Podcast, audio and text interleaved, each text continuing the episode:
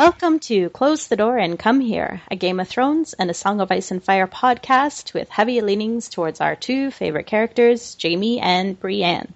There,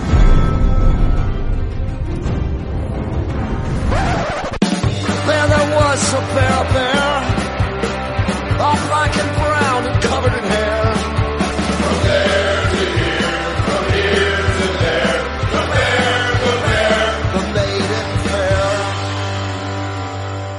today, well, tonight, whatever time of day it is, uh, we are going to be doing something a little bit different. Um, we have two moderators, uh, myself and Chicky.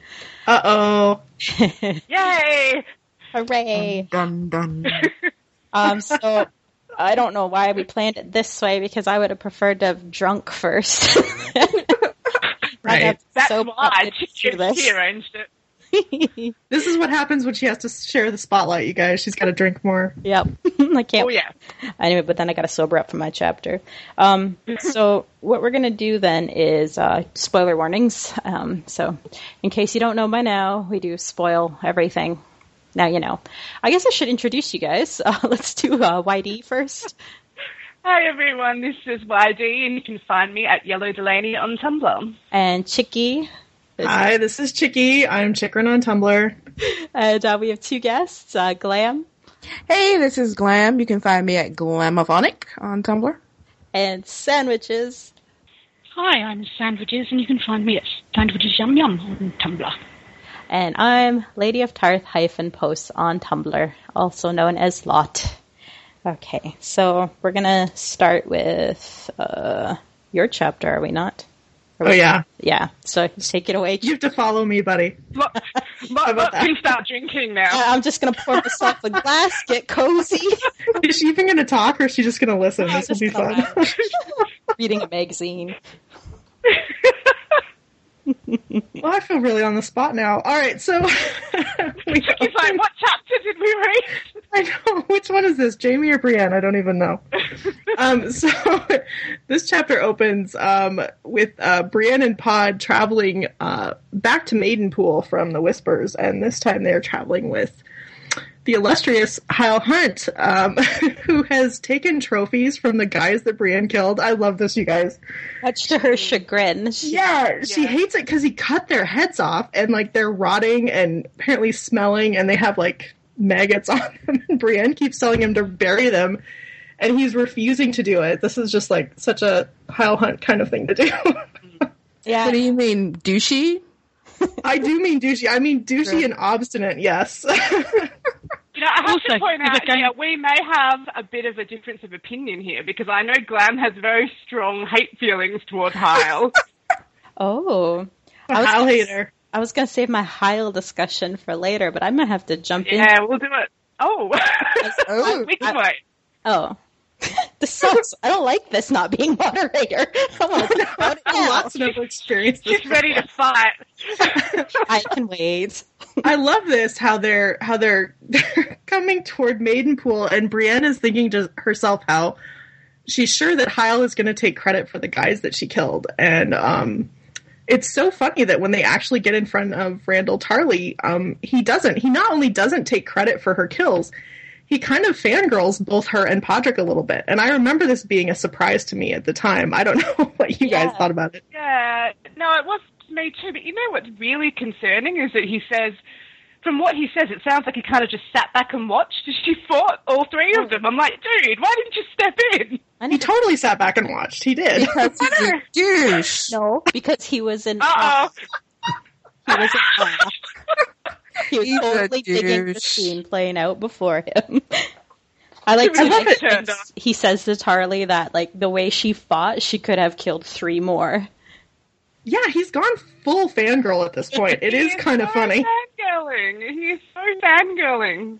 And Tarly, he wasn't having any of it. He was like, uh, he was like, the Valyrian steel did it, not her. Like he would not give. Oh yeah, it was Oathkeeper, not Brienne. By the power of Jaime's sword. Tarly's a douche canoe anyway. he is. Well, he's the king douche. That's it. Maybe this is why. Maybe this is why Hyle doesn't look so bad here. Is I Is because Randyll say, Tarly Harry- is such a douchebag that Yeah, no Yeah, one can apparently Hyle looks amazing. Yeah, we Yeah, can all agree Tarly's douche numero uno. But Glam, Graham has enough hate in her heart for both of them.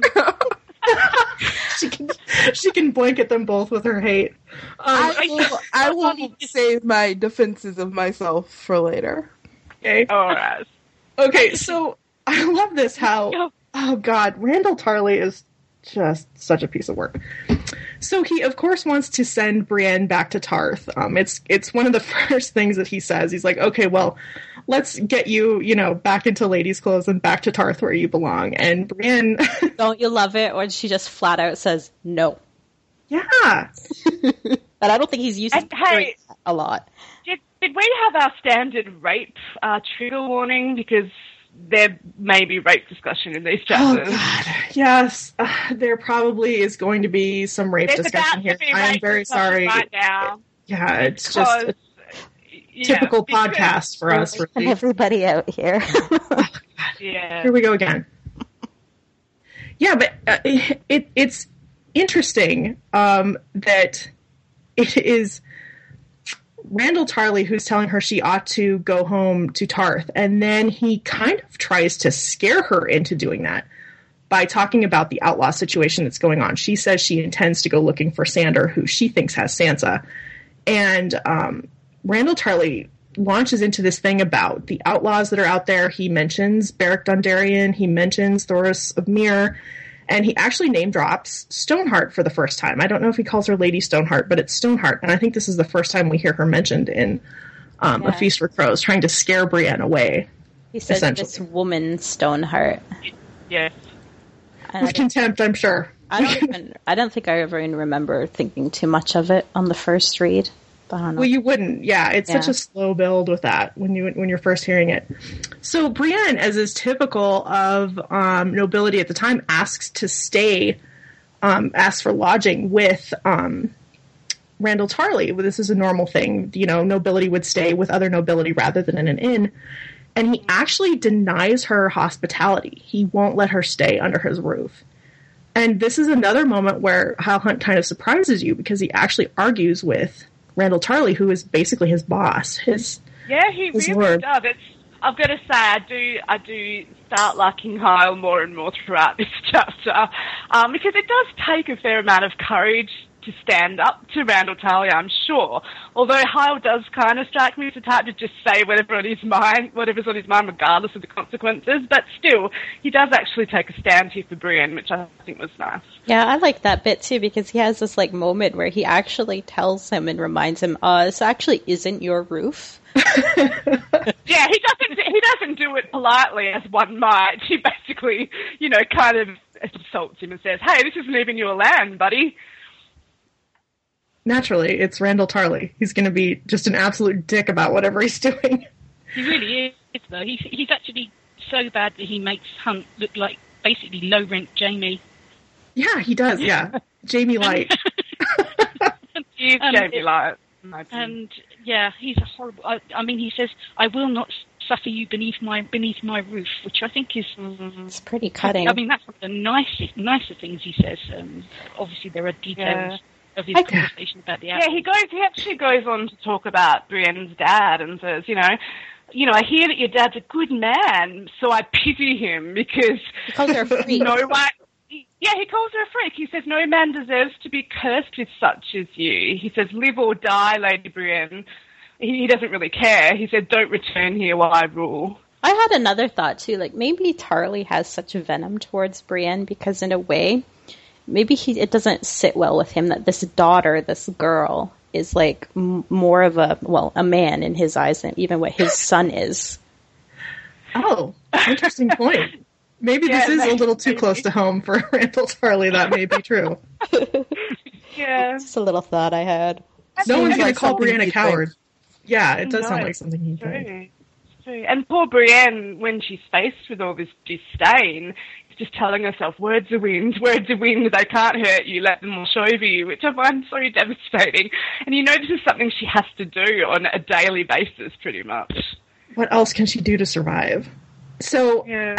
finally, she gives up. And yeah, she does kind of say, what is it she says? She's like, people like him will never love me or something like Yeah. that. Yeah. um, she gives up, and Hyle um, actually kind of grabs her um, as she's leaving and says, um, my cousin uh, was hunting for Sandor Clegane. I'm going to go ask him what he knows about where Sandor might be, and let's meet tomorrow at. Um, it's too bad Eon isn't here because it's at her favorite inn, which is the Stinking Goose. Or see pube wine. Come one and all, where we'll put yeah, exactly. We'll put pubes in your wine and serve you greasy food. totally, it's a great tagline, really. Yum. so Brienne and Pod set off and they try to find somewhere to stay and they can't find anywhere. They end up staying in a ship in the harbor and um, George Martin drops one of his uh, little kind of uh, teasers here where um, Brienne sees uh, a ship setting off that is the ti- called the Titan's Daughter, which we all know is the ship that Arya is on. Arya, yeah, yeah, me, Yeah. baby. George loves to do this shit. He, you know, in does. Brienne's last chapter, he kind of teased because, of course, Brienne went um, over the Brune lands, and of course, L- Lothar Brune, who is from there, um, is is uh, Littlefinger's right hand man in the Vale. He kind of likes to drop these little hints that, oh, you think maybe Brienne will stumble into um, the whereabouts of Sansa or Arya some of the time, and then she never does. It's just a big tease. uh, so they they they find a ship to stay on, and um, the next day, Brienne is, is intent on on continuing to search for Sandor when she meets Hal Hunt at the lovely Stinking Goose. And I love how Hal walks in and he he sees that she and Podrick have been eating food at the Stinking Goose, and he's like, "You didn't eat here, did you?" Because- Ew. I like that. yeah, Like, that's- I, I wrote that line down too because so like I don't know. Please tell me. I'm really Please like, tell me you didn't eat here. what's what's uh, you know a little sad again here is that Brienne is you know sitting there having her breakfast and she just expects that Hyle isn't coming. She just assumes it's just another jape, which it really does speak to Brienne's frame of mind about trusting people. And I think we just went we we just went past this bit, but the previous night Brienne had a lot of bad dreams. One of them was um, you know, about the killing, and she awakes thinking that Nimble Dick was coming to kill her.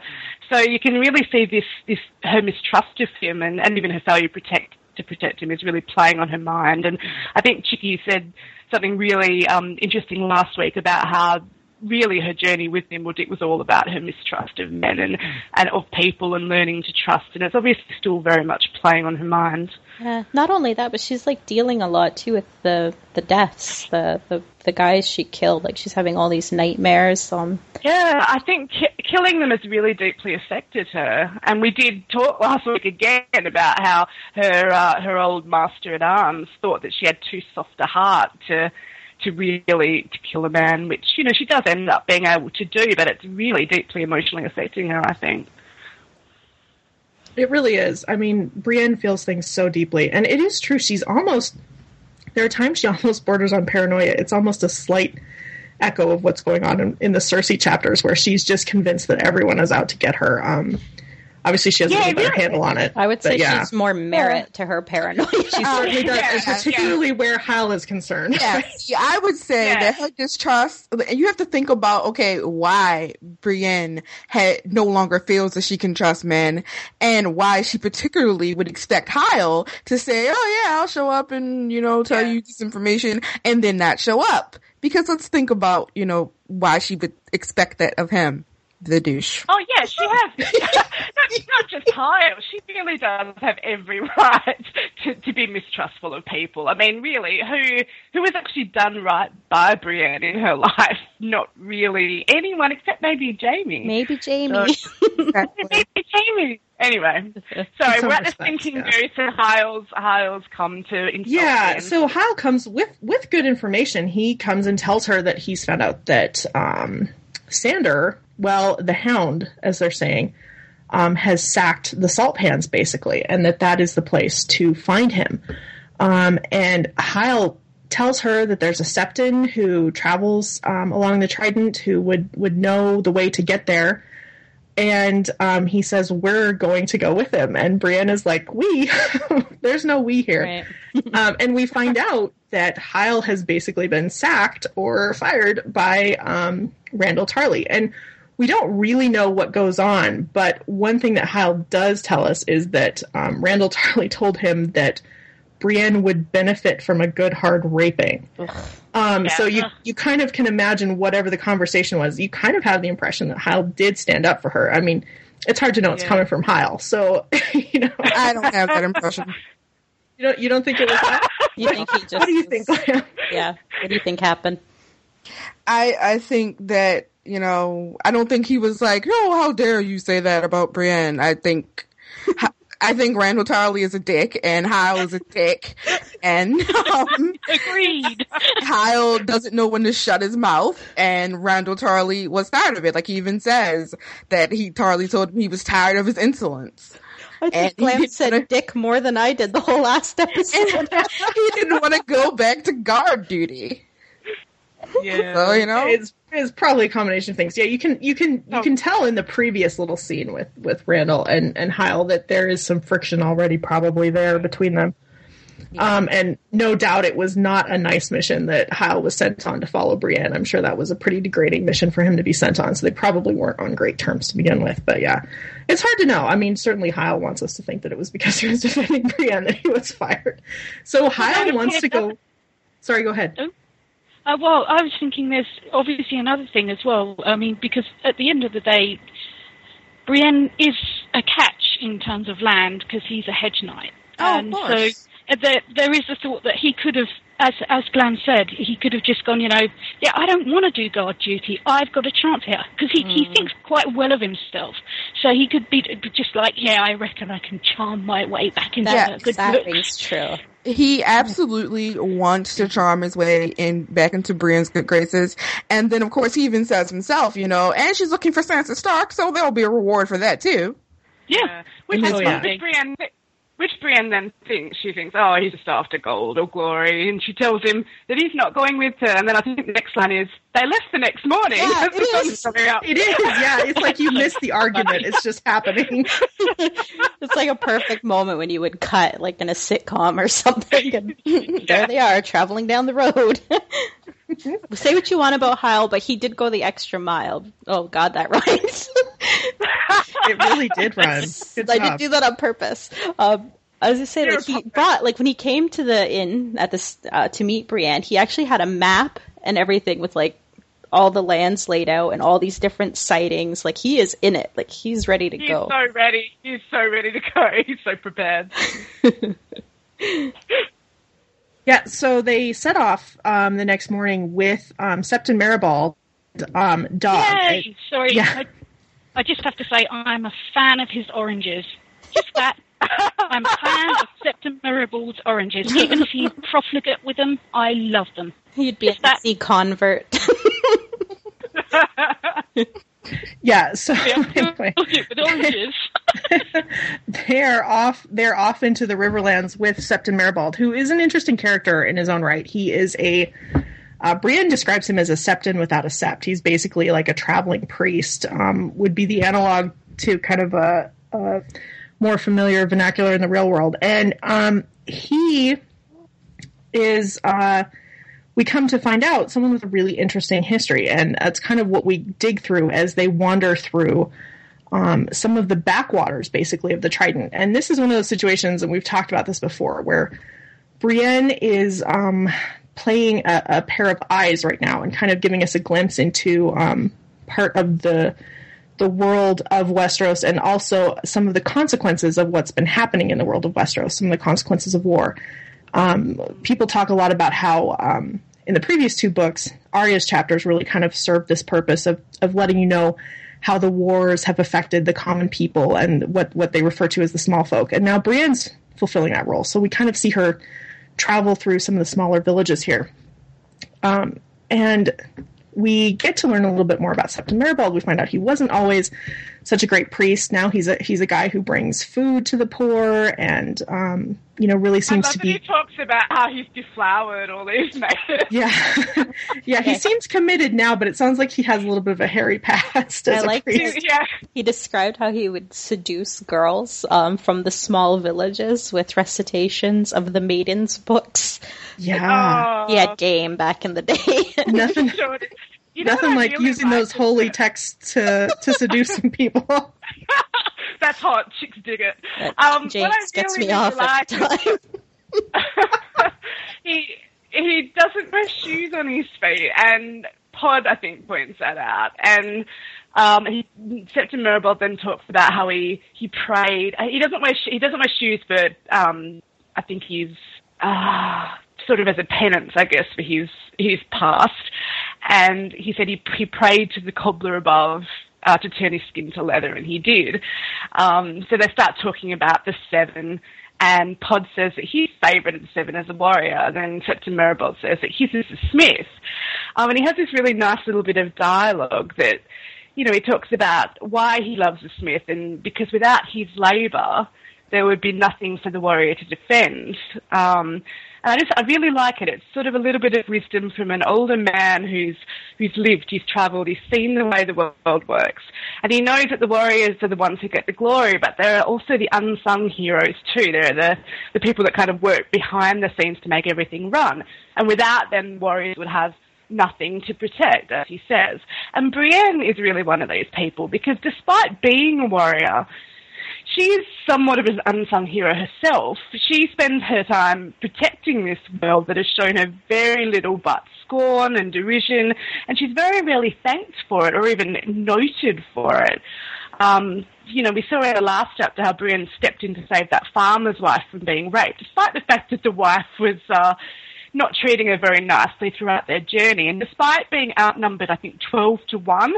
And then Hyle saunters up, says a few words to the knights, and he's the one that gets thanked by the, the farmer's the farmer for saving his wife. So for the most part, Brienne's heroic deeds are are ignored. So I did like the way that Meribald talks about the Smith and how he is maybe not the hero of the piece, but he's so important um, anyway. Yeah, it is good. It- well, and it's something, you know, it's interesting when you hear George Martin talk about his books. Um, you know, he he he deliberately chose to tell um, the tales of the more highborn people, and it's not that there aren't some lowborn POV characters or, or significant characters, but um, it's very clear that you know the highborn people is people are the kind of the ones who drive um, the actions and the the big moments and this is one of those times where um, George kind of takes a time out and says, "But you, you, you know, just because I'm talking about something else doesn't mean you should forget how this affects everyone else, and that all these Yeah. regular people are being heavily affected by, you know, this Game of Thrones essentially." And Yeah. we move into that here, where we find um, they're in a small village, and they hear that there are some um, what they refer to as broken men about who the villagers are afraid of, and that that they're cautioned about. And um, it really launches an interesting speech when Podrick asks Brienne um, what a broken man is.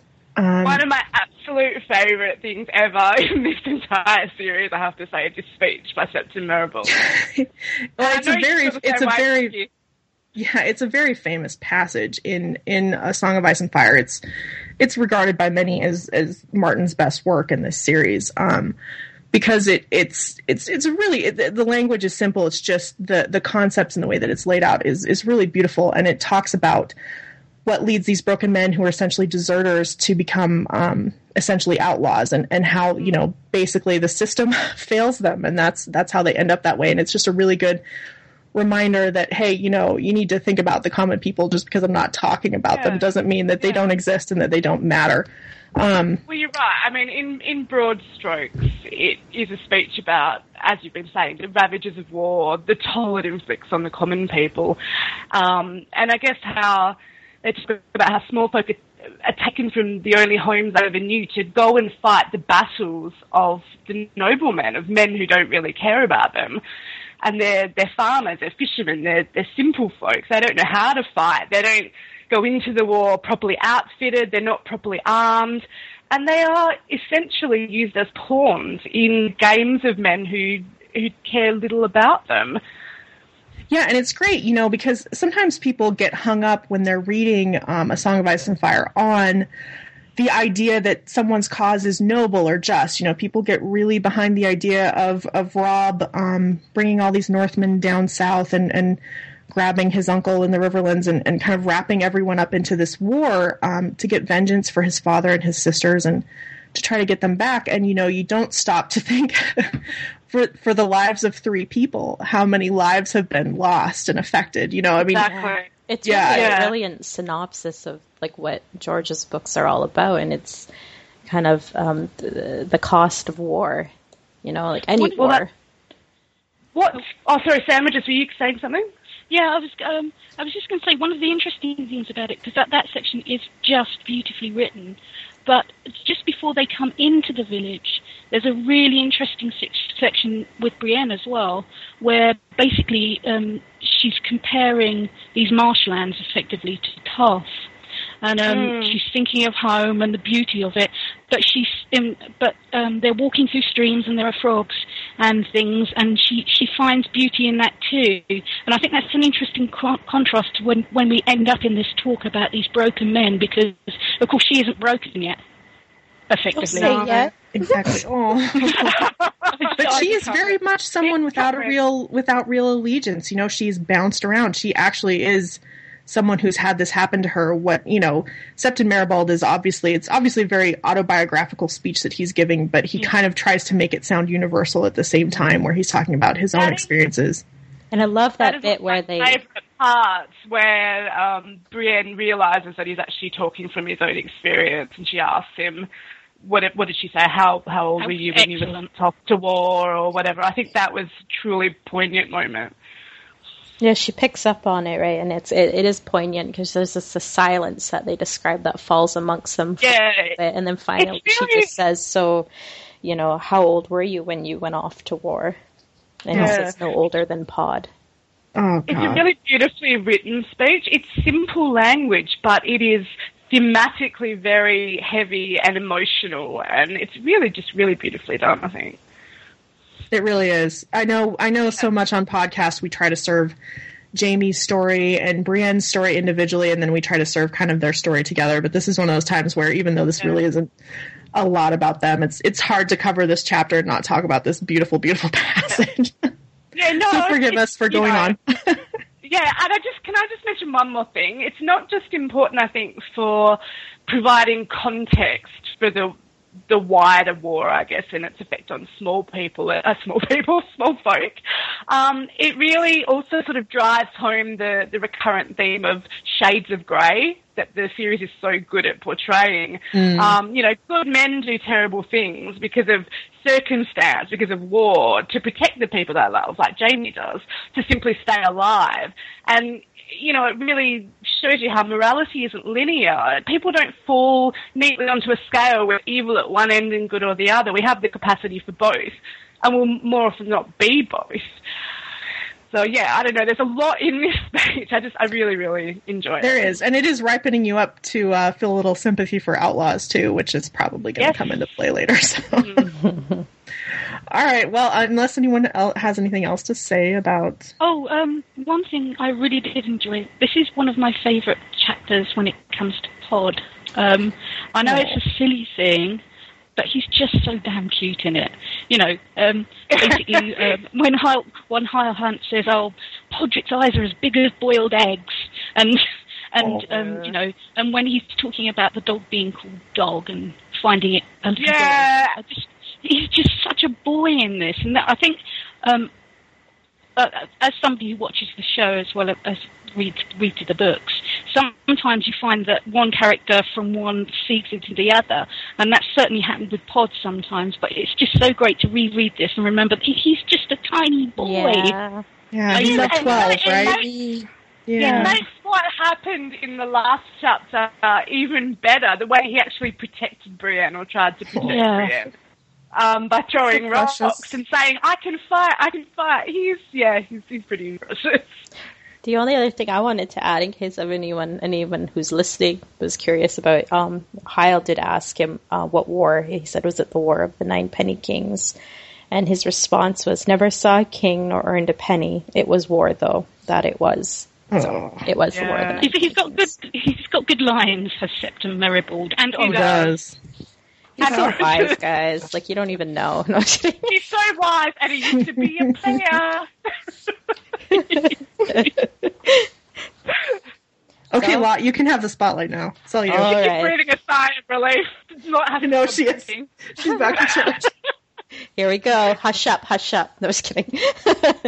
okay, um, so with, uh, no, I'm at the wrong, s- no, I am at the right spot. Jaime 3, Feast for Crows. So we, um, see Cersei. Um, she's set aside her mourning clothes and she's no longer in black. Um, she's planning to send Jaime away. He doesn't want to go and tells her his place is beside Tommen. He also tells her he promised to never take up sword against Stark or Tully again. Um, Cersei says what we've all been pretty much saying this whole time, and it's, you know, it was a drunken promise made with a sword at your throat. So Cersei just cuts to the chase there. But not before um, really giving him a hard time about him not shaving. Oh yeah, I was she- gonna say she's, she's mocking him for having greys in his beard, Yeah. and you know, so it basically just spends the entire conversation mocking the way he looks, mocking his lack of courage, mocking the fact that he's a crippled lion. I'm like, come on, give it, you know, give him a break. She is in fine form in this particular. Oh, I love how it opens as well. It- So I do I like his his uh his response when she's like, "Oh, you're still wearing that awful beard that makes you look like Robert," and he's like, "Well, no, it doesn't. His beard was black. Mine is blonde." It's an important distinction, okay? basically Cersei's a surly drunk. Maybe she just hasn't drunk enough. Yeah, she's not the at the happy place yet. anyway, oh, she um, wants to send Jaime to Riverrun and Harrenhal, and it's interesting that these are the, like the two places that um, Jaime surmised previously that she was trying to send Kevan to, hoping in hopes he'd die. Like we don't know if that's true. I think Chicky was like, no, I don't think she's thinking that far, but Jaime is thinking that that's where she was trying to send Kevan. So, I. Uh, yeah. I, I don't think she's trying to kill him, but she definitely No. wants him out of her hair. Yeah. and it's because he's not listening to her. He's no longer her lackey, right? Yeah, he he's not doing what what she wants. Not only that, but yes, he's pointing out um, what he doesn't like about what she's doing, and she is not interested in hearing any of that. yeah, he he has a lot of complaints about the way that she's been handling Tyrells, particularly. I think. Yeah, and she just wants yes men around her, and Jaime's not that anymore. Anyway, I- Cersei. uh, oh, sorry. Sorry. Um, I like the bit, um, the, the fact that uh, certainly during the first part, um, whilst they're together in the first part of this chapter, um, repeating through his head, it's, she's been fucking Lancel and Osmond Kettleblack. and Yeah, Moonboy. that's re- that gets that's recurrent, repeated. Yeah. Yeah. chapter that it's has really on Jaime's mind. It really is. Yeah. He's It's- really trying to deny it, but he can't stop thinking about it. Yeah, He is, Of it's- course, he it's- went through that stage where he thought perhaps Tyrion had lied, but it's still there and it's still nagging, and it's if anything, it's getting worse. Which Yeah, it is. really It's more persistent now. It's Yeah. funny. He he continues to deny it, but he's actually thinking about it more. Mm-hmm. Yet again, there might be a disconnect between what Jaime's allowing himself to think and what he may actually be feeling. I would be shocked if that oh, wasn't what was happening. Um, the reason why he ha- thinks of that line again is because in his absence, um, Cersei tells him that Sir Osmond is going to be in command, and Jaime reminds her, you know, that's not your job, that's my job as Lord Commander. Um, and he's not, And he also mentioned he'd put Balon Swann in command, and you know I love that. you just had to. you had to jump in there with your Balon Swann love. I just have so much love for that dude. Anyway, carry on. But unfortunately, Balon Swann's not there. He's in Dorne, where she sent No. to, because she does not trust those Dornish ever since Oberyn stood up for uh, Tyrion. Jaime tells her Loras is thrice the man Osmond is, um, and then he makes a comment that Lauren doesn't, uh, Loras doesn't stare at her tits the same way. yeah, he's been paying attention. Renly's were much nicer. In response, she slaps him across the face, um, and then Jaime thinks how he'd love to rip her gown and turn her blows into kisses. Um, Oh, Jaime. yeah, ja- uh, Jaime, you're an idiot. he dumb. Cersei tells him to go. Asks asks if he is deaf as well as maimed. So again, as Sam just said, she keeps getting in these digs. Um, I lost count actually how many times she insulted him in his maiming. All Um, Although he's kind of giving out as he's giving back about as good as he gets with a lot of these. I was going to say, Jaime is pretty damn angry. If A Storm of Swords is Jaime's despair, Feast is his rage. Yeah, yeah, and I think it's interesting that he he he's intentionally provoking her. Like yeah. he knows, he even thinks he knows that Cersei does not like to be provoked in that way. He she doesn't like I think he says she doesn't like to be balked. And and he knows that. And he knows how he could have changed her mind if he was if he if you know if he was kinder and softer. And and like he knows how he could have appealed to her but he's just angry at her. And so he doesn't feel like it. So he just provokes her instead Yeah, I love Yeah. that bit. It's, it's, it's so- softer words might have swayed her, yet the, the, Yeah. of late the very sight of her made him angry. Everything's making him angry these days. Just more- Mostly Cersei. just more action Jaime. It's just all action with Jaime and a Yeah. little bit of thought and the thoughts that you get are usually action related. Um Yeah. you kind of have to in the lines to see what's going on. It's like, oh, um, you're thinking this whole, you know, Lancel Osmond Kettleblack Moonboy thing about every third paragraph. Maybe this is your problem with her, Jaime, but he can't quite put that together. Aw. So Jaime finally answers her, you know, as you command, and he leaves. And um, he's thinking that a part of him longed to put King's Landing behind him, away from the fools and the lickspittles Cersei has surrounded herself with. Um, I thought this part was kind of uh, funny that the smallest council are what the people of Flea Bottom have been calling. High fives to Flea Bottom there. That's good work. I enjoyed that. I got a chuckle out of that. So when he gets out, um, there's 40 knights and as many esquires waiting for him at the stables to head out. Um, when he's about to go, um, there's a squire, Josmyn. Oh God, these names. Peckledon. Peckledon. Peckledon. Peckledon. Yeah. Sorry, that- we call him Peck. asks him if he Good old wants Peck. to, u- he wants his new hand, and uh, Sir Kennos of Kayce tells him to wave it at the small folk. You know, give them a story to tell their children. And Jaime doesn't feel like much of being a spectacle, so he tells him, you know, if you know, wave both your hands and your feet if you want instead. Jaime's I full love snark. his sarcasm. Oh, yeah, yeah. I love his sarcasm. Oh. Yeah, he's miserable and he's wonderfully snarky. Jaime um, has Sir Ilyn Payne and Sir Addam Marbrand with them. Um, he requested them of Cersei to accompany him, and uh, she didn't put up much of a fight. When they leave King's Sorry, yes, sorry, I just have to momentarily fangirl over Addam Marbrand. That's all. Don't we all? Yeah, who doesn't love him? mine. you may not have him. Any of you. He's mine. Okay. Okay. Right. Okay, all right. Sorted. Only, Right. I, I intend I intend to fight sandwiches for him later. We'll see. Uh oh. you can have. Hey. I'm all about. So long as, so long as, so long as I can have Balon Swann, you guys can have Addam. so when they leave King's Landing, uh, Jaime thinks how um, when the Tyrells left, the streets were lined with people to see them off. There were sounds of drums and fiddles. Women were throwing kisses, and um, Jaime thinks that they like the smell of roses but have no love of lions.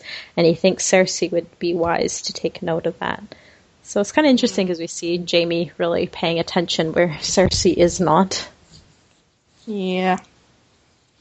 Yeah, Uh, yeah, everyone just agrees. Moving on. that speaks for itself. Yeah. Well, yeah, it does. I mean, we, we've talked about this before. Cersei won't. She's not good at listening to other people's opinions. They don't mesh with her own. Yeah. Um, so anyway, outside of the city walls is um, Sir Marbrand and his outriders, fewer than a thousand men. They are set to join the besiegers at Riverrun. On the last message they received, they are having difficulties keeping themselves fed. Brynden Tully had the fields burned before um, going behind the walls at River Run. Jaime gives orders to Marbrand to have scouts sent forward. He tells them Robb Stark took him unawares at the Whispering Woods and that he will let, never let that happen again. So again, um, I don't know. That seemed very super cautious to me. Yeah, Yeah, well, sort a- that's that's something that haunts You got- Jaime and will continue to haunt him. Um, I was you know, he, say he really, kind of a. You go ahead, Chicky. yeah, he really hasn't had many military failures. He's had two. He um, failed in his defense of the Red Keep, which was a completely lost cause when he was 17 years old and somehow ended up in charge of it. And mm-hmm. he failed again at the Whispering Wood with Robb. I mean, other than that, Jaime really had never had any military failures. He's he's a pretty well feared military commander for that matter. I mean, you know, he's he's considered a very valuable asset when Robb takes him. And I mean, the reason that he takes him is not just because he's a single swordsman who's good. I mean, that won't make much of a difference in a war. It's the fact that, you know, Tyrion talks about it a little bit. Men like to follow Jaime. Jaime is really good at what he does, and you kind of get a sense of that as he's leaving with Yeah. all of these guys. He's, you know, in his element. when he's leading men. He's very good at inspiring, inspiring confidence in his men. I think. Um, I was just going to say that when he reflects on how Robb Stark took him unaware in Whispering Wood, it's sort of a, a bitter reflection as well. Because as you said, Chigits, he's really only had a couple of military failures, and this one really was the beginning of what I guess Jaime considers his downfall. Um, Yeah, well, and it was what- arrogance too, and he knows that. Absolutely, absolutely, and it is. You see it being tempered a little bit now, um, and as his story continues, he's not as quick to take risks as Lot says. He's being much more cautious, and we do see that as his story progresses. Yeah, because it's it's good to note. You know, Jaime almost had the war won when he let Yeah. Robb trick him um, at the Whispering Wood. He had um, Edmure completely besieged at Riverrun and, and was going to basically take the entirety of the Riverlands um, before Robb um, listened to his own advisors and, and was really clever. So you know, Jaime Jaime has taken note, and you know, even though he doesn't want to, he's having to use his brain rather than his sword hand now. And you know what? You know what? He is damn good at it. Yeah, he is. He is. Absolutely is. I love this bit too, where um, as he's getting you know further away from King's Landing, it almost reads like when he was released from the dungeons. Um, he, It he does. doesn't it? Like Yeah. he's, he's free. Yeah. to the Yeah, point, you know, guys. Remember? Do you remember when we talked about Jaime's very first point of view chapter about how it talks about um, the wind rattling through his hair like a woman's fingers and Yes. Cersei's fingers back then? Was that what you were going to say, Chicky? Yes, you do it. Yes. Yeah. Okay. Well, yeah. I mean, that's it. We pointed it out way back then that how you know he's thinking about Cer- the wind rattling through his hair like Cersei's fingers, and now it's almost exactly the same line, but this time the wind rattled through his hair like a woman's fingers. So he's not thinking about Cersei in that uh, loving kind of way. He's kind of pushing her to the side now. I thought that was a really I good ju- catch too. That you caught Yeah. that. Like I would never. Have caught it's that. not. It's not my catch. I've seen, I've seen it many, many times online. Caught it. yeah, You're smart. In that case, it was mine. I'm the only one who ever noticed that. Anyway, carry on. okay. So uh, we learn a bit more about Ilyn Payne, um, how he was a wedding gift from Robert Baratheon to Tywin. Um, that he served as the king's justice very well. He hardly ever needed a second swing. He was ill suited for running the dungeons. He couldn't read, he couldn't write or speak, of course. So instead, he left that job to his underlings. Um, the last chief jailer um, was a cloth merchant that Littlefinger had brought in a man who supported. Okay, now this part I thought was kind of a bit of a glimpse into Joffrey's cruelty. Um, this go, uh, jailer was a man who had supported Stannis, a group that called themselves Antlermen. Joffrey had antlers nailed to their heads before throwing them off the walls. That was gruesome. Boy, Joffrey loved a spectacle, right? Yeah. So glad he's dead. Yeah. As, as are we all, I think. As are we all. Everyone Um, except Cersei yeah. you you get a pretty sad picture of Sir Ilyn's life, don't you? Because Jaime sort of he talks about his chambers and how they're really disgusting, and there's rotting food and spoiled clothing, and I think he talks about seeing rats everywhere, and he talks about the fact that it's only his sword lying on the table that's shiny and, and clean and polished. And Jaime thinks, you know, this man cares nothing for anything but killing, um, which I guess is true. And I, I was wondering as I was reading through the chapter, why did Jaime want Sir Ilyn with him? Does anyone have any thoughts on that? Is it because he thought that he might need a confidant that that couldn't talk, or do you think? Didn't he have? He had a thought in when in the earlier chapter where he, where he? where yeah, where he used Addam Marbrand to kind of feel out his um his ability with his left hand. Um, you know, he he turned to Addam first, and he thought I should have gone with Ilyn because Ilyn doesn't have a Can't a tongue. thing. He can't write. But more than that, you know, Yeah. more than that, I actually think um, Jaime being, you know, in in the the terminology of Westeros, crippled now himself, maybe is identifying more with people like Ilyn Payne who have had something taken away and have had to to find another way to live. I think he is finding a new sympathy there for people. I actually had I that think you're thought. right. actually, Uh, I was going to say, I actually had that thought when he describes his apartments, as Whitey was saying. It's, you know, it's full of rats, broken wine jars, rusted mail strewn about. It reeks of urine because of all these unemptied chamber pots. I like got really sad because I was thinking, this guy can't communicate. Like, why doesn't he have a servant Yeah. like, cleaning up this place? I feel like Yeah, you could probably hand gesture your way through. Please empty my chamber pots. I like Yeah, there may be a lack of I- will there. How do you get that person Yeah, I- to apartment? Is what you know? okay. Oh, I'm sure. I I'm think sure James he might could have have made some- himself. I'm sure he could have made himself known if he wanted to. What, Um, did but I say was- sandwiches? I saw sandwiches trying to break in. That's okay. I was just going to say Jaime might have some sympathy. It's true, but I mean, he sort of doesn't really. He's not really sympathetic in his manner. It's like you know, I would have you with me if you can bear to leave all of this. and he's still Jaime. That's not- just the way. Ja- I was going to say that's just the way Jaime is. You even see it in the way that he he treats But the people he loves. You see it in the way he treats Brienne and Tyrion. He he does talk to them with that snark. That's just the way that he is. It doesn't mean that he he's not feeling sympathy or empathy or that he doesn't Mm. care. I still thought it was pretty funny. it's like you know, you can bear to leave all this. uh, anyway, moving on. Uh, Jaime gets nothing but silence as a reply from Ilyn Payne, and then um, Wow. as he's about, yeah, right. Shocker. no, no hand gestures. and uh, as Jaime's about to turn to leave, um, uh, Payne finally nods that you know he'll go with them. I, I, um, so they make camp beneath the hilltop at the castle of the Hayfords, who invite them to sup. Uh, Jaime takes Ilyn, Addam, Bronick Connington, Bonifer Hasty, uh, Strongboar, and a dozen others to dinner. Um, he does ask for his hand at this point, um, and then we get a description of it being very lifelike with inlaid nails, mother of pearl fingers, um, and the thumb are closed in such a way that it could fit around the stem of a goblet. Um, now, and Thank God, because that's important. who had the hand made? Because I know in the show it was Cersei, but Oh, he I did. think it Jaime was did. Jaime in the book. Yeah, I was going to say Jaime. because I had the same. I think Lot had the same thought as me. That if Cersei had had it made, she would have made sure he could hold the wine glass. You know, never forget, book Jaime's a little garish. Jaime in the books He so likes uh, some yeah. serious flash.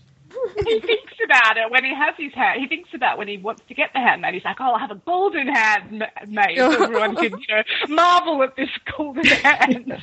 you know, I mean, Jaime's Jaime's famous for having this golden armor, which just is ridiculous sounding. And I'm glad they didn't really. I. I mean, they did a little bit with the Kingsguard on the show, but can you imagine this golden armor and his golden sword that he had, and It's a tab. his golden curls on top of it? I mean, ridiculous. He likes gold, okay? It's his favorite color. It's all very like '90s Versace in my mind. I don't know. oh god. Uh, so at dinner, people are admiring the hand until Jaime loses his temper and he spills his wine.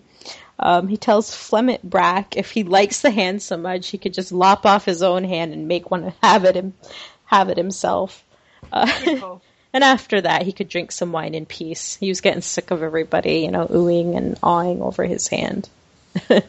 Tyrek Lannister, a cousin, has been missing since the riots of King's Landing. Jaime says the boy is dead. Uh, he kind of says that a little bit callously too, because everybody's kind of speculating about where he might be. You know, maybe he's being held for ransom. And then Jaime, Well, Jaime's Jaime's not known for showing a lot of love to his uh, cousins. Is he? I love that he, yeah, he just sprayed out says, ah, he's probably dead. Well, he does have them in abundance, so you know. he does. Yeah, he, does.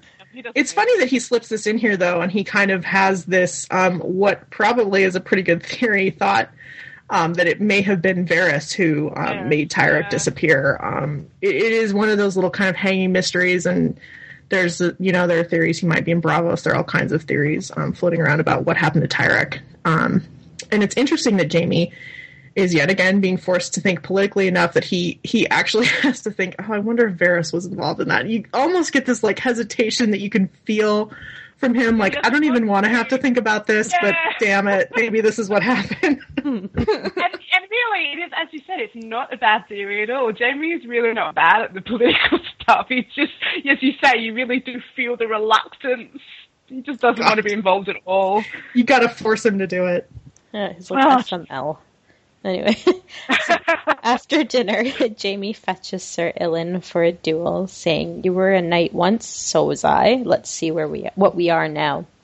Um, Jaime strikes at him, and Ilyn um, he's thinking Ilyn is rusty in as his ring mail, but not so strong as Brienne. And I thought that was interesting. Like of all the people Jaime's fought, his thoughts go Yeah. to Brienne. And Yeah. also what's interesting is, do you remember way back when we talked about Jaime and Brienne's fight and how it's so laden with sexual imagery? This fight is another fight that George does spend a little bit of time on. And yet, where is all the sexual language and innuendo? It's really confusing to me. Isn't that just what George does when two bros are fighting each other? So as they fight, um, Jaime takes a lot of abuse. When they stop, Jaime tells him they will fight every night until he is as good as he is, was with his right as he is, until he's as good as with his left as he was with his right. And then this part, I don't, I remember when I first read it, like it really like startled me in a way. Like Ilyn opens his mouth, it makes a clacking sound and unsettling Yeah. laugh. So is Ilyn a non-believer or is he thinking he's a fool? What's going on? I think all of the above. Yeah. Yeah. It's so funny because you know this laugh has terrorized Sansa a few times, and so it's it's not something we're unfamiliar with as readers, and it's funny to see it here turn to something that we know is obviously just Ilyn thinking something is ridiculous and silly, which is what he finds the idea that Jaime thinks he's going to be as good with his left. And just crushing hopes and dreams, Ilyn. uh, okay, where am I? Oh, so in the morning, no one asks Jaime about his bruises. Um, they're kind of polite about it, and Jaime even has this moment where he thinks um, they it appears no one heard them dueling. I don't see how that could be. Um, as they travel further north, signs of the war can be seen more and more. One of Sir Marbrand's outriders loses a horse to what is um, presumed to be a wolf. We see that a lot, right? Like there's all these mentions of how wild the wolves have been. Yeah. Um, they come to a tower house occupied by Sir Roger Hogg. He held it against wolves and lions alike, losing all his sheep and goats. Jaime tells him to plant and pray for one more harvest. Not really that sympathetic to the guy. yeah, there's not a lot to be done, really. They continue on crossing um, the border that separates the lands um, beholden to King's Landing and those to Riverrun. They found outlaws holed up in a root cellar. Jaime hangs them all, including one in the ruins of a crimson cloak. And he kind of has this moment where he like pats himself on the back, where he feels like he's done justice because he also hung that one that was in the crimson cloak. Oh, I love this. I love this because it feels. Um, I was reading it, and it's like Golden Hand the Just. And I need to know. Um, I don't know if any of you guys know. I hope this is out there, and it should be. Um, is there any fan art, fan art of, of, of Jaime as a superhero? I can I can see that you know with a, a big GJ on it, Golden Hand the Just on his I don't chest. know about fan art. Uh, all I can think about is that damn fic that Guile oh, I know. suggested. When I got to that line, that's all I could think about too. Guile- I think the listeners need to know that Guile suggested that someone write a fic about Goldenrod the Thrust, which is a Jaime and Brienne, Jaime and Brienne based fic. I'm definitely not- Anyway. not. Oh, Well, man. So they get closer to Harrenhal, and Jaime wonders if Brienne passed this way, thinking to look for Sansa at Riverrun. Littlefinger had been named Lord of Harrenhal, but he seems not to be in any kind of great hurry to take his seat there. Jaime, Yeah. I wonder Oh, why. because Harrenhal is cursed, of course, in Westeros, and Littlefinger is reluctant to take it. But you know, it's really not covered much. Um, Littlefinger has been made, um, you know, basically the ruler of all of the Riverlands, and he's ignoring them. Instead, he's camping out in the Vale, trying to plan with Sansa to try to take over the North. this is another one of those little hints that Littlefinger is perhaps not the genius that everyone takes him for. Particularly suspicious either. That you know, people are going, "Where is he?" But nobody's actually going, "Hmm." yeah, so, including Jaime. yeah, it really shows no one else is really being a genius in this case either. Like, No, you know, Tywin, no one really had. Tyrion kind of had Littlefinger's number, but no one really um, mistrusted him as much as he deserved, really. I don't think you can ever mistrust him as much as he deserves, though. I mean, Right? Uh, that's true. Good point. So uh, Jamie needs to restore the king's peace. Uh, he's been sent to settle the area, as the only peace that Gregor and his men have ever brought was the peace of a grave. And I just included that because I really like that line. Uh, they blew a horn at the gates of Harrenhal, passing beneath a dozen murder holes before emerging into the yard. He's greeted by a handful of Gregor's Hang men. on. We just Yes. we missed something. We missed the fact that while Jaime is wandering wandering this area, he finds himself thinking about Brienne again and how she may have passed through this way. A lot before mentioned he- it. I said it. Oh, you did. I'm But so what she didn't mention, what she didn't mention, which I, is I important, got disconnected for a second. I didn't Oh, did you? it. it's really Yeah. important to mention that he thinks of her. he thinks of asking The for her and ugly, the Sansa. big ugly one. Yeah. Yeah, he thinks of asking for a pretty maid with auburn hair or a big ugly one with a face that could curdle milk. That's good. Hold on to that for a few So minutes. wait, I left so that wait, out on purpose. no, no, that needs to be in. Okay. Oh, but we can we are we coming back to that then? No. What? I was just gonna say. I mean, what Brienne's ugly. She is. Jaime mentioned that before.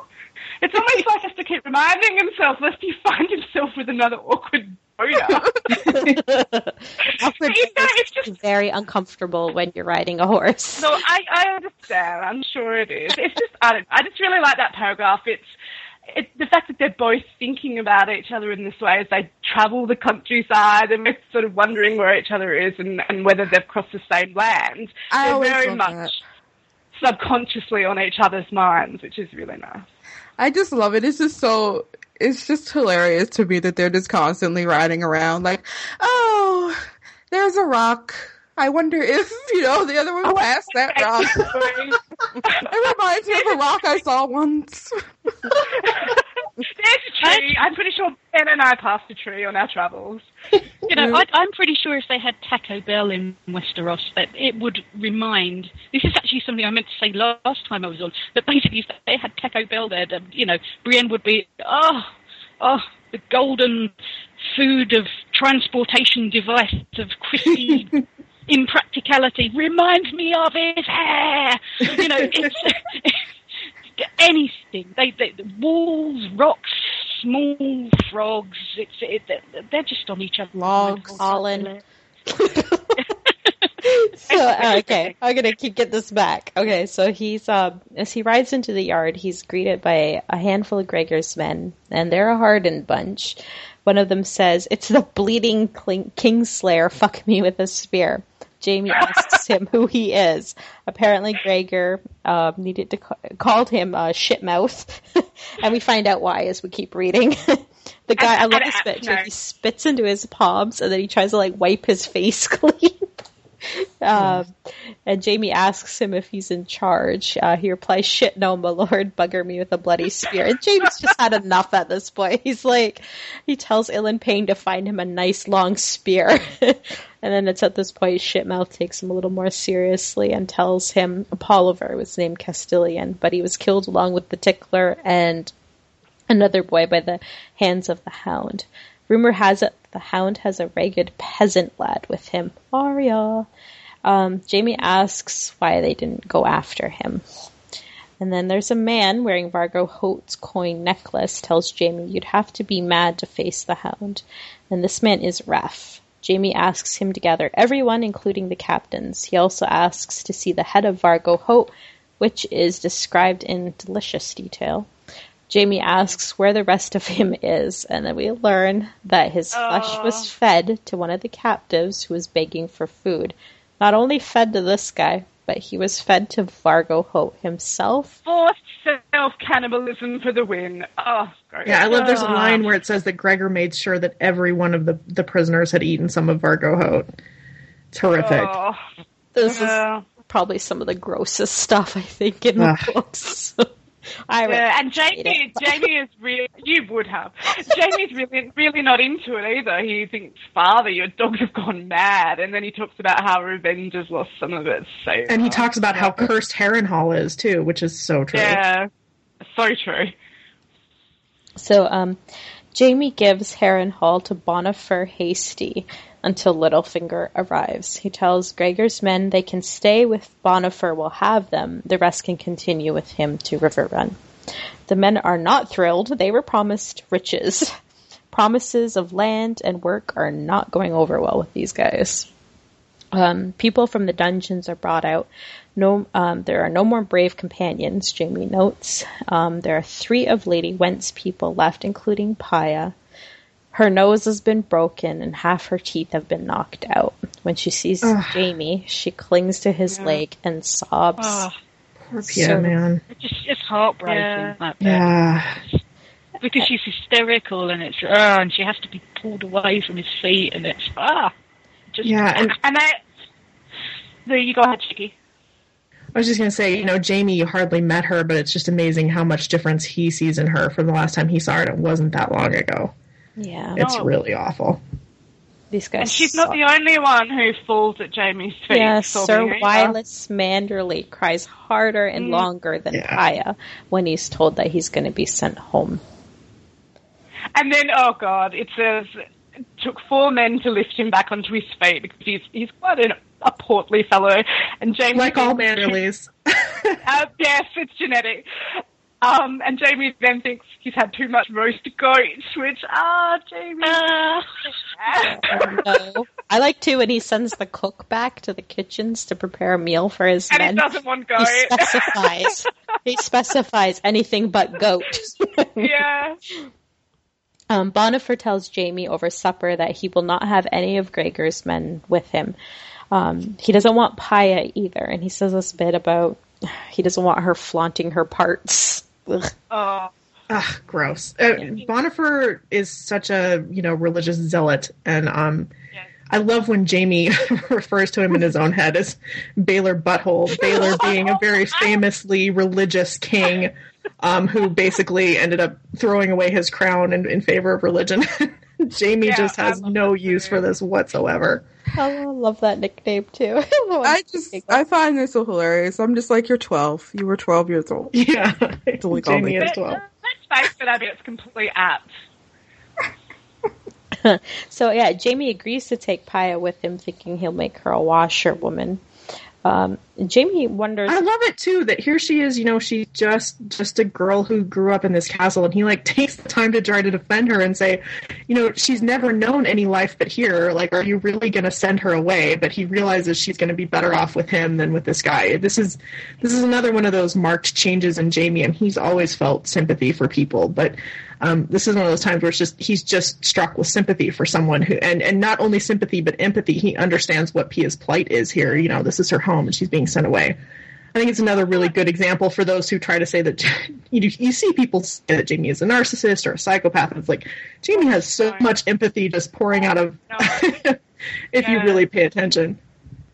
Absolutely. It's, it's also another instance where we're sort of faced with a really anti-feminist slant, I guess, coming from Bonifer Hasty and talking about, you know, how Pia's a slut and she's going to be provocative and we have Jaime stepping in, not specifically defending that, but stepping in to kind of be chivalrous and, and, and protect a woman from that kind of onslaught, I guess, as well, which is nice. Yeah, I um wanted to say too that Jaime even takes time to warn Bonifer about Harrenhal, and I know Chigi said, you know, it's a cursed castle. Um, so he, you know, he thinks about the men that have, you know, held the castle, and uh, he talks about the mountain, the goat, Gregor, and even his own father. So I think he definitely believes it's cursed. you can blame him. Sure. Yeah. Bonifer says they are not. Um, they Bonifer replies that they were not godly men, and he's confident that he, Lord Lancel Randyll Tarly, will set the lands right. The guy has a lot of confidence. Um, Ja- Jaime asks that he um, send word if they get a hold of any of the brave companions, and Bonifer asks what they should do if they encounter Sandor. Jaime thinks, pray hard and run responds, um, but he responds to kill him, and uh, be glad there are seven hells.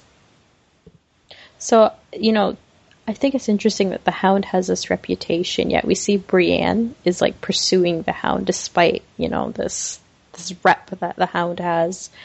Um, And I'm just like wondering, like, it kind of frustrated me that you know none of these rumors were reaching Jaime about the Stark girl, but it seems to be rampant in Brienne's chapters. that the Hound was with the Stark girl.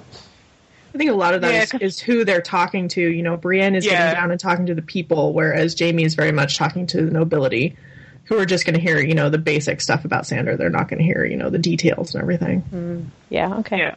That appeases me. so um, Jaime asks if Bonifer, um, if Bonifer captures, um, Baron tells him if he captures Beric Dondarrion to not kill him. Thoros of Myr he can do with whatever he likes to. Um, Jaime leaves Bonifer to search out Ilyn Payne. He passes beneath a covered bridge through a flow stone yard before he realizes where he is, and he's, you know, at the bear pit. And- I love that. I love it. He's, he's not going there with any thought at all. He's just sort of wandering. He's looking for Ser Ilyn to fight, and all of a sudden he finds himself at the bear pit. Wow. Yeah, it, it's uh, it's not before he realizes where he is. It's before he realizes where he's headed. He's he's going there, and he doesn't know why he's going there. He just sort of seems to be wandering in that direction. You know. Yep. And then he sees this lantern, the glow of a lantern. Oh wait, sorry. I I said I would mention this. I was talking to Rosehart yesterday, and when I discussed this paragraph with her, she said to me, "Jaime's cock is like a Brienne compass." I, I really enjoyed that. I missed Oh that my in this God. chapter. It is genius, though. Brilliant. I told her, by the way, that I would say it. So. Good one, Rosehart. Good one. Good. Thank you, Rosehart. And she's tr- and she's right. Let's face it. Okay, so uh, I'll try to attempt to go on after that. So there's this glow of a lantern, and uh, he thinks, oh, maybe it's you know Ilyn Payne getting ready to duel, but it's not. It's Red Ronnet. Um, Jaime asks him if he's lost his way. He tells Jaime he wished to see where the bear danced with the maiden not so fair. Asks Jaime if she fought naked, and Jaime's wondering, you know, he tells him no, and he's wondering where did that rumor come from. And then he, you know, he begins to tell him about, you know, she's wearing this pink dress. Ronnet jokes if the bear saw her naked, he might have fled in terror. Jaime does not laugh. Says No, because J- Jaime's seen that sweet naked ass. Why would you laugh? uh, Jaime's starting to get pissed here. I think. He's really pissed. He's getting pissed. And he says, You speak as though you know the lady. And he says, I was betrothed to her. And Jaime's surprised. Um, Connington tells Jaime Brienne was betrothed thrice. Uh, he was the second. He heard she was ugly, but his father told him, and this is a lovely line, that all women were the same once you blew the candle out. Romantic. Yes. Marry Anyone me now. Family. I was going to say. Yeah. Um, so Jaime eyes Red Ronnet's surcoat with his dancing griffins, and he recognizes him as an up-jumped relative of Jon Connington. His father was the brother who supported the rebellion. Jaime thinks um, the maid of Tarth would have been a sweet plum indeed. Jaime asks how it was that they did not wed. Connington tells him he went to Tarth to see her, described her as a sow in silk who choked on her own words. He gave her a rose and told her that was all she was going to get from him. And then he says, That bear was less hairy than that freak, and then crack, motherfucker. I love this. Jaime bitch slaps him so hard that his lantern goes flying. he stumbles down the steps. And it's just like the best thing I've ever read in my whole entire life. You know, this passage is so um, subtly written because, yet again, because George has set you up to to not expect to hear Jaime's, you know, actual emotions with his thoughts. You don't notice what's happening, but there are very subtle cues that Jaime is not reacting well to what Red Ronnet's doing. But you know, Jaime's the type who who'll kind of keep leading someone through a conversation and hear what they have to say before he'll lose it or whatever. Yeah, and it's very cleverly written. You don't really realize what's going to happen until he actually hits Red Ronnet. Um, because you know Jaime himself, we just saw him call Brienne, you know, a maid as ugly that she has a face that could curdle Yeah. milk. I mean, he constantly thinks of her as ugly. Yeah, but It- you do you do see here how he doesn't he doesn't engage with him when he talks about that. He doesn't laugh when he laughs. It is, as you Yeah. say, very subtle little sign that he is not enjoying it. He's actually getting angry. Um, but yeah, you're right. It's not something you would specifically. The bitch slap is not something you specifically think is going to be the outcome of this conversation until really the moment it happens, which just bam, amazing. It's Yeah. definitely like the strong emotional action that Yeah. that's the way it's And what it's like when you lose your temper you don't even know why or how it happened you just kind of hit someone And notice how Jaime never has an emotional thought. The most we mm-hmm. get, a, uh, the most the most indication of his motives that we get here are a little bit in his dialogue when he says, "You are speaking of a highborn lady, sir. Yes. Call her by her name. Call her Brienne." That's as most. That's as much as you're going to get um, of Jaime's motivation here. I mean, it's, it's Yeah. pretty clear Yes. from an objective perspective if you step back and look at the narrative what this means. But I mean, Yeah. if you're And, you looking know- for a direct thought from Jaime, you're not going to get it. Yeah, it's no, very. you know, and that's actually a really important part to me. I, I did love the bitch slap, but I also very much enjoyed Jaime saying to him, "You're speaking of a highborn lady," and having him make Ronnet call her by name. To me, that is, it's just a, it shows a real sign of respect that Jaime has for Brienne, and it's. You know, he's not just angry for and, and slapping Ronnet for insulting Brienne. He he really is I talked a little bit a couple of weeks ago about how you see through Brienne's chapters um, how she's really treated as someone or something that's less than human by most people because she fails to, to conform to gender norms, to what society dictates women should be, especially Westerosi society. You know, she's she's ugly, she's mannish, she's a warrior, she's a freak. And we do actually see in Brienne's chapters she's rarely referred to by her name. She's more often than not called wench, even by Jaime, particularly when they first meet. Um, people refuse to attribute a name to Brienne, and it's just really another way of dehumanizing her. And, you know, as I just said, Jaime does refer to her by wench quite a bit, um, you know, until he gets to know her and he, I think until he begins to like her. And then more often than not, he does refer to her or think of her as Brienne. So to me, it's, it's really a sign of respect. And we have Jaime here essentially saying to Ronnet that Brienne is a human being, she's worthy of a name, she's worthy of respect. So to me, I think the slap is motivated both by Jaime's developing romantic feelings for Brienne and also the fact that he really respects her as a person. And it's just a really standout moment in the series for me. And, and also a standout moment in, in Jaime and Brienne's relationship.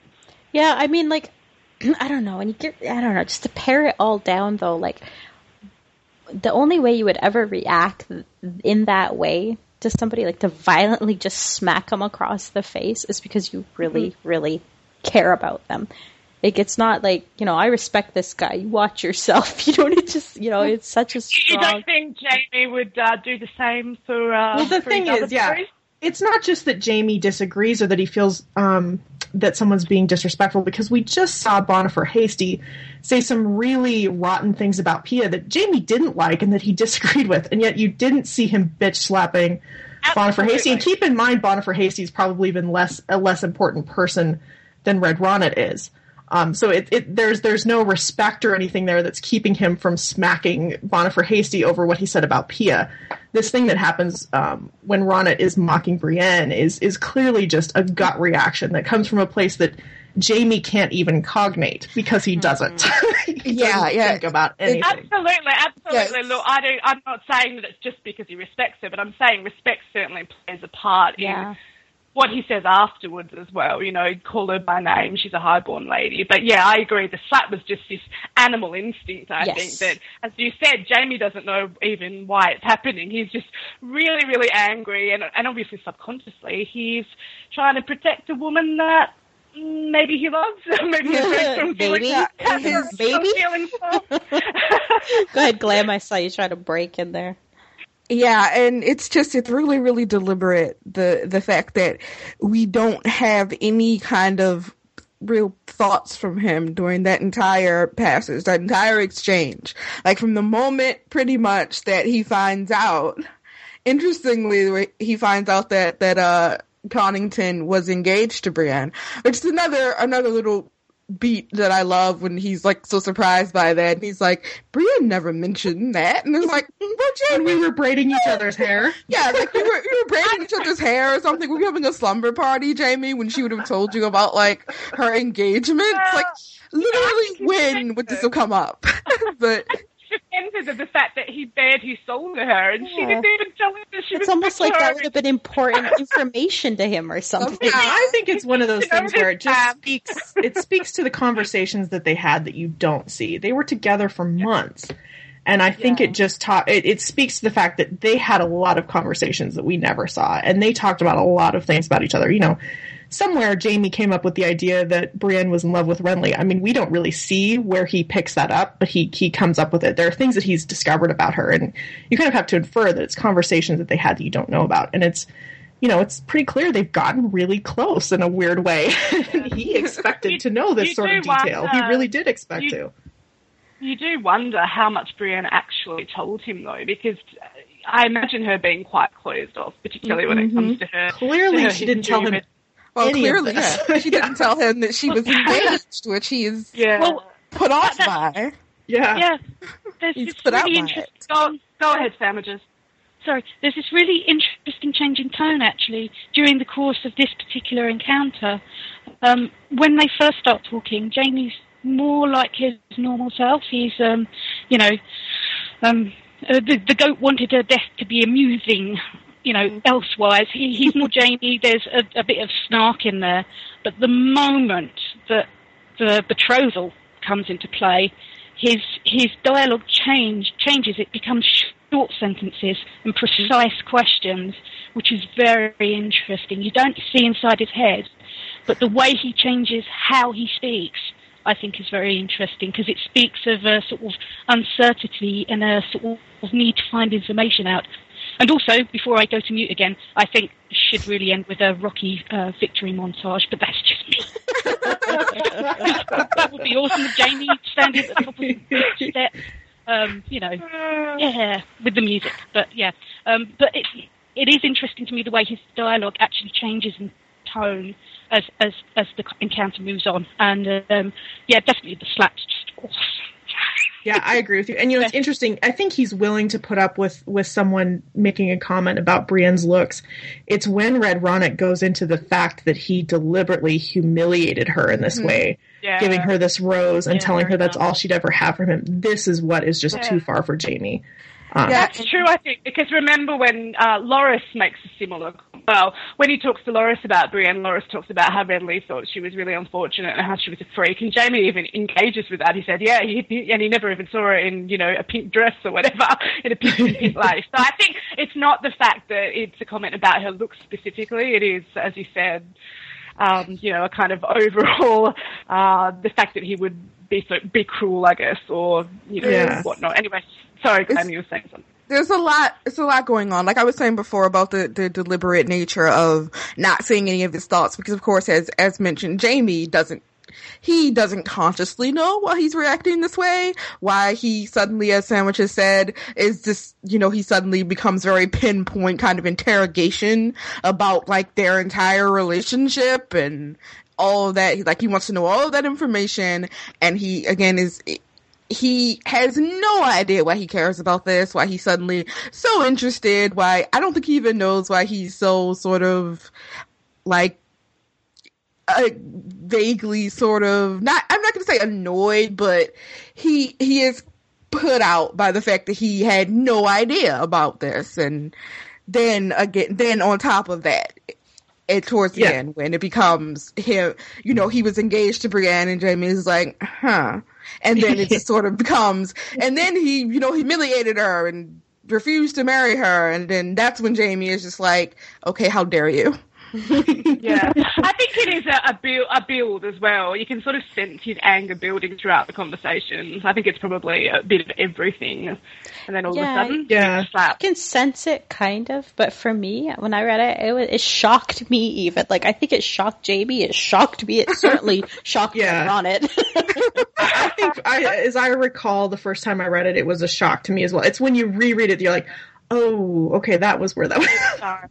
That's where that Yeah. was building from. right, right. Yeah, but I love that that Jaime. You know, so much of of Jaime and Brienne's interactions in Storm of Swords ended with Jaime doing things for Brienne that he couldn't understand, and he he was able to cognate to himself that he at least didn't know why he was doing things for her. Why am I helping her? Why am I doing this? Um, he ceased to even do that. You'll notice we don't even get a questioning thought Yeah. from him in his head. he doesn't even think about it anymore. It's just yeah. I do shit for Brienne. This is what I do. He is very, very slowly. Yeah, you gotta wonder. Well, we all know what. The, here's the deal. He can't have a thought because it would be a spoiler. that's pretty Exactly. much what well, I that's fine. Oh, It yeah. Spoil, it would spoil the ultimate banging, which is going to happen in Winds of Winter. Yep. Yeah, basically. okay, so just to end it off, um, Red Ronnet replies, you know, after he's picking himself up off the ground, uh, Brienne, if it pleases my lord, Brienne, the beauty. And that is you know, Which is, I well, you know, a little dig in. you know, I gotta, I gotta put in a dig for my own personal thoughts. It's interesting that we hit this Brienne the Beauty just as we actually slip into the next Cersei chapter in this book too. So I just am gonna lay that down if anyone wants to research it and leave it alone. You're not going to give us any hints for us people that will not do that? there may be a beautiful person at play in Cersei's chapters, and I will just leave it at that. He is leaving the Okay, listeners with some homework. okay, so Please read the whole book. Please read the whole thing.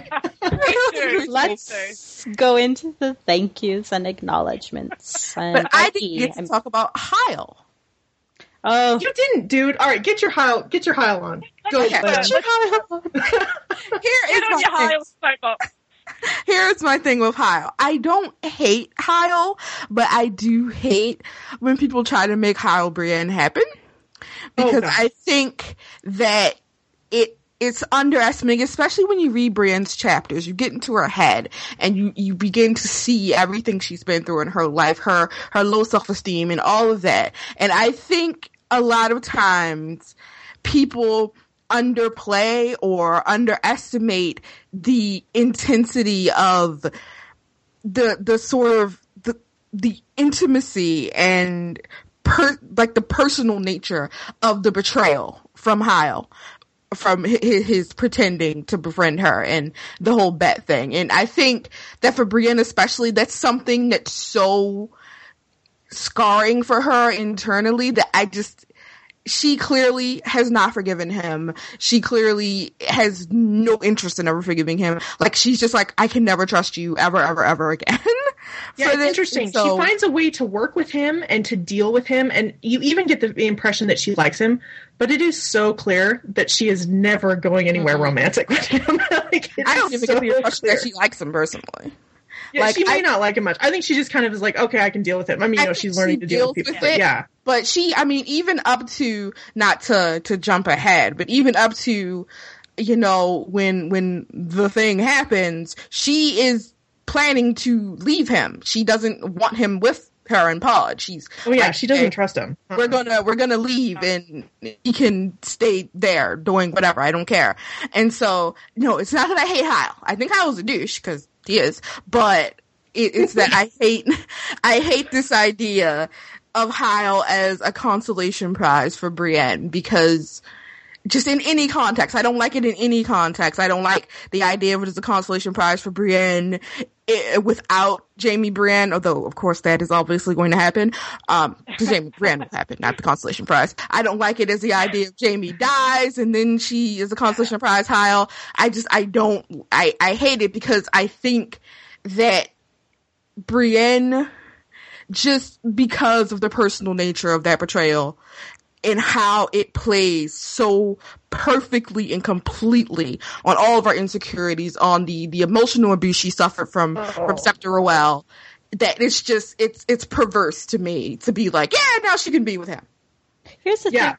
I don't know. When I was rereading this, like the first read I had of this, I really didn't give much thought to Hyle at all. Like whatever. I had no opinion on him. He's a little bit funny, but as I I've been rereading this, I kind of see these little hints that I I get the sense that Hyle really actually kind of regretted what he did, and I think I don't. This is all in my head, but I almost get the sense like as the bet wore on, I think maybe Hyle was regretting it. And I see like a lot of the way he interacts with Brienne in these chapters is him trying in a way to, I guess, repair that damage that he had done with her, and he's trying to get back in her good graces. Yeah, good luck. It's probably not going to happen. I think there's a mild amount of that. I agree with you, La. I, I you know, I don't think Hyle is all bad. I think he's just one of those thoughtless douchebags who just does something terrible to someone and just doesn't think it through. Um, you know, I think he does feel a little bit bad. You know, he does do some things for Brienne. He does do a couple things that he doesn't have to do. Um, I think, you know, what it comes down to is you kind of have to look at it from a narrative perspective. And that's just like, why on earth is this Jaime Light in Brienne's chapters? And the question, you know, I, I kind of go back and forth with it. Is it is he going to serve some purpose as far as making Jaime jealous or what?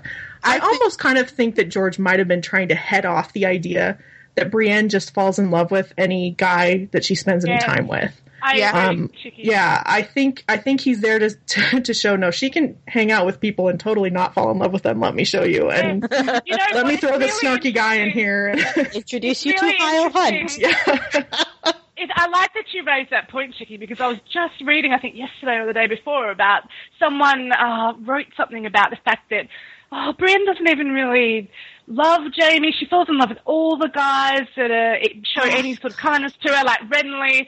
And I'm just like, mm, let, Brienne has seen, Brienne has seen down to Jaime's core, basically. She has seen him at his absolute worst. She has seen him in situations that would, you know, if it was a superficial love, it would gross anyone else out. You know, she's she's cleaned him up when he soiled himself.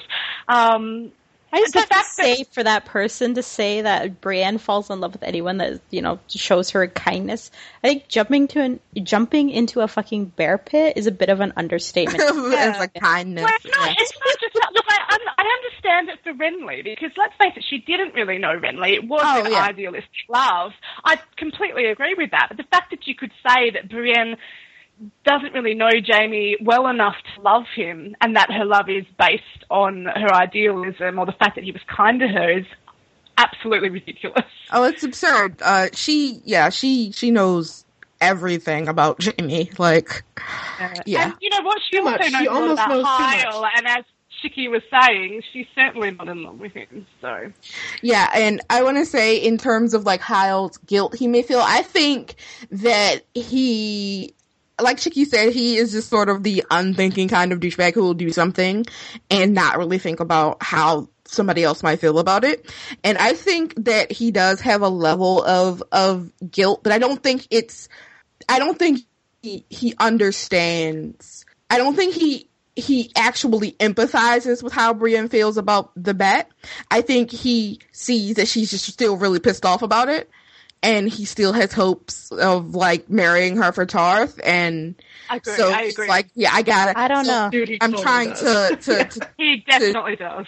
to Yeah. do this better. So I think he does feel bad about it because he sees that she's still really pissed off about it. But I don't think he has any real understanding necessarily of why she's so upset. Like his defense of it is, oh, it was just a joke. I don't know. I gotta. I think I'm gonna have to be on the fence. I don't know until we get a Hyle POV. Well, we're never going to get a high Oh, POV. God. You better not get a When that- Hyle when- POV. Well, he's, he hasn't he said that there won't be any more new POVs anywhere. So Yeah, he's That dude said a lot of shit. he has said a lot of. Shit. I feel bad we will ever get a high POV because I don't think high Right? enough. Oh, okay. I like that. I like the Glam assumes. I like the Glam assumes we're actually getting another book. Oh. I also say I think that Hyle's primary reason for existing is one, Brienne characterization, and two, so that Jaime can be really awkwardly jealous of him. kind Oh, of we're all dying for I'm that. not gonna lie. I like that. See what happens. All right, listen, we gotta wrap these things up because uh, my bladder's filling up here. So, Whitey, do you have the thank yous? I, I have to thank you this week. Um, and I just want to thank Eon for compiling these for me. Um, so we have three um, comments uh, coming from the Jaime Brienne board. That's jamiebrienne.com. Uh, the first one is from Watkins, who says, Yay for Lovecraft derailment in episode 23. So glad you Eon, enjoyed that one. yeah. Um, we have another comment from Jinmo, who says, I honestly believe our fandom has the best podcast out of any fandom podcast. I've listened to podcasts before, but what I love about the JB podcast is that everyone comes together because of a love for this one ship. But there is also different topics being discussed. And she says there's also podcasts. um, she says there's also a lot of intelligent discussion and analysis sprinkled with humour, so a conversational point being made always ends with me laughing.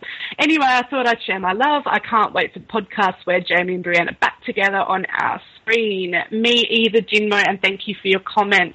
Thanks, We have another one from Stella who said, nice episode, looking forward to next week. By the way, I can't wait for Jaime and Brienne to make beautiful music together one way or the other. So thank you for that, Stella. Stella. Come on, everybody. I wonder if she gets that a lot. Uh, anyway, from iTunes, um, we have a comment from ABBA, 1949, and she's left a couple of comments before, so thank you for con- continuing to update your comments. It's really Is she nice from of you. Australia, Whitey? Get out! Get out, Mark! Do you have one? Okay. Anyway, Stella, uh, Stella ABBA, who's not from Australia, actually, I'm not sure where she's from. I Nobody didn't is on iTunes, apparently. um, anyway, she says this podcast does honour to Jaime and Brienne's story by telling it in such a bawdy and joyful manner. I feel like I'm sitting at a table in Westeros listening to local gossip. Well done, podcasters. Well done. So thank you very much, Abba. Thank you. And I just wanted to mention we got another awesome piece of art based on our last episode from BLJ Gott. Um, and he or she says, Today I listened to the 23rd episode of the Close the Door and Come Here podcast. I didn't expect to be mentioned in the thank you. It made my day. Aw. I'm the one who should be thanking you for making such a great podcast. I noticed you had some trouble pronouncing my username, and she goes on to explain how to how to pronounce it. um, and then she says, or he, all these sketches are inspired by the podcast. It just gives me so many ideas. So that's such a lovely thing to say, and we Oh. really do adore your oh. art and oh, everyone's art. That It's art was a amazing. big hit. It was awesome. Yeah. She did. She did some amazing sketches. She had one of a young Brienne in front of her looking glass that broke my heart. Uh, and then she had a couple of funny ones. She had one of Brienne fighting Harry Potter based on what Ian said. And then she had one of Jaime as the pretty princess maiden and his magic sword. so thank you, BLJ Got, and everyone else who left comments. We really do appreciate them very, very much. Thanks, guys. Thank you. Thank you. And big thanks to Glam and Sandwiches, Sandwiches who stayed up. It's like morning for sandwiches now. Yeah, Worth it's ridiculous. Hashtag. What is it, Sam? Is it like 4.30 a.m. now? 3.30. oh Oh, God. God. Sandwiches, thank you for doing this. bed. Thank you. And Thank you, Glam. as It's fun. well. Thank you. And You're thank you, welcome. Glam. Time, I'll come back. for you? Oh, it's just ten thirty for me. I'll come back um anytime to to talk about. We'll have you back Kyle. And Yeah, we, we gotta have Glam back for more Hyle. Yeah. Argue. I don't even know why I became like the Hyle supporter. Somehow it Lots happened. pro Hyle. I don't even care. that guy was so dang Well- on A truth is, no one really cares about. You're both wonderful, though. Thank you, and thank Thanks, you to guys. Chicky and Whitey too. Thank you, Oh, Lot. it's a Thank you, always. Lot. And thank you for moderating. Uh, both Both of you. double mod. Gemma. This just Double turned into a huge Double circle mod. jerk. Oh my god. Thank you, no thank you. Guys, you. Thank Being a part of the podcast. Okay, so Good you want night, everybody. Thank you for listening. not done yet. Wait, wait, wait. If you Oh, want to reach us on Gmail, you can at close the door and at gmail.com. If you want to reach us on Tumblr, we're, we're at Tumblr. We're at close the door and come here.tumblr.com. Um, we're very active on the JB board, so you can reach us at jamiebrienne.com uh, dot com there. And uh, that's it. Okay, now we can say goodnight. All right, good. Good night, everybody. We love Bye. you. Bye. Good night. Good night. Mwah.